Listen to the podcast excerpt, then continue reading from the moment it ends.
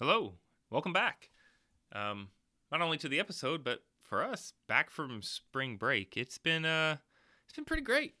I um, I've enjoyed being back in my classroom. I've been enjoyed uh, seeing my students again. We've had some great conversations, some great, um, some good laughs, and we're just kind of I don't know trucking our, trucking along to uh, I guess the end of the school year. We've got I think I was told eight Mondays left in the school year, and I don't know. I this is really kind of my favorite time of a, a school year. We have, um, you know, eight weeks to go, and I mean, I'm I'm focused on my students I have now, but and I'm really enjoying the time I have with them because you know we've really got to know each other and how things work, and we've kind of come to an understanding. So I don't usually have a lot of uh, complaints or discipline issues. I hope I didn't just jinx myself, but it's just you kind of move forward with life and and kind of maybe have a little bit better conversations because it's not just about hey this is how we act this is what we do. It's also about you know what about you? Like how can you as a student be better not just like history wise but just in general? And also me as a teacher what can i do to be better? Because honestly our minds are starting to move forward beyond just this school year this classroom. And it's not that i'm losing my focus in terms of talking to these students and doing my, my best as a professional to make sure that they uh, have a good end of the school year. It's just it's how it works. Your mind kind of wanders to next year. Like, what things do I want to tweak? What things uh, do I want to keep the same? Um, what other ideas are out there that I've seen other teachers talking about, or students, because you know they mention things going on in their other classes as well. So it's just you start to plan for the next year, which I've always thought was weird. We do a lot of our professional development at the beginning of the school year or in the middle, when uh, honestly my mind's open for it now. Like, what can I make better? How can I um, reach? But then you also can't go too far into that because there is no guarantee that the students I'll have next year will be anything like the students have this year. Maybe this year I have a class full of apples, and next year I have a class full of, you know, um, oranges. Or maybe I just get a complete fruit salad next year. Who knows? But it's good.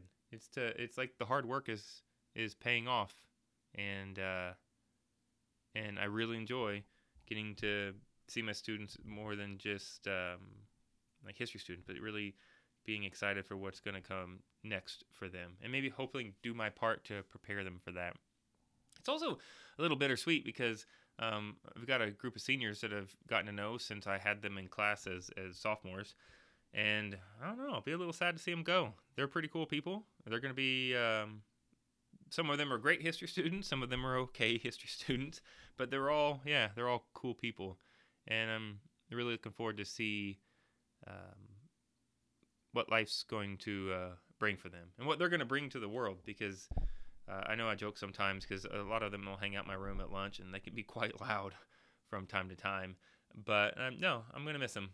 I'll probably it'll be a little awkward with it being a slightly silenter next year during uh, lunchtime. But but that's how life is. You got to move forward. I've always liked the the chapter book analogy that you know some chapters um, are longer than we want and we're reading, or some chapters are shorter than we want, but it doesn't really make sense to just keep reading the same chapter and over and over again. You have to move on and deal with what the story brings you or what life brings you. So, no, I hope hope your uh, time after spring break is going well. Um, I'm enjoying it.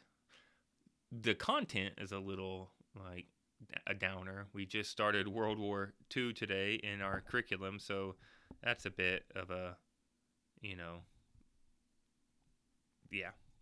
It because uh, a lot of kids know this, but I'm also trying to give them a chance to understand it in a maybe slightly deeper level, and also not just focus on you know the highlights they've had before, but also try to tie it into what's coming in the decades after, and how does it explain what's going on in the world today? Because that's kind of the whole point of studying history is, you know, how can I make the world we're living now better? How can I make my life better? And I hope, and ultimately, after all this rambling, I think that's the point. I'm excited about this time of year because I'm starting to see the fruits of the labor pay off. Not only mine, but my students as well. Like how they've been working to be a just a slightly better version of themselves, whether they know it or not. Um, I think I feel like most all of them can say when they started um, and to where they are now. That's that's what's going on, and I love that. So, uh, until next week, have a day.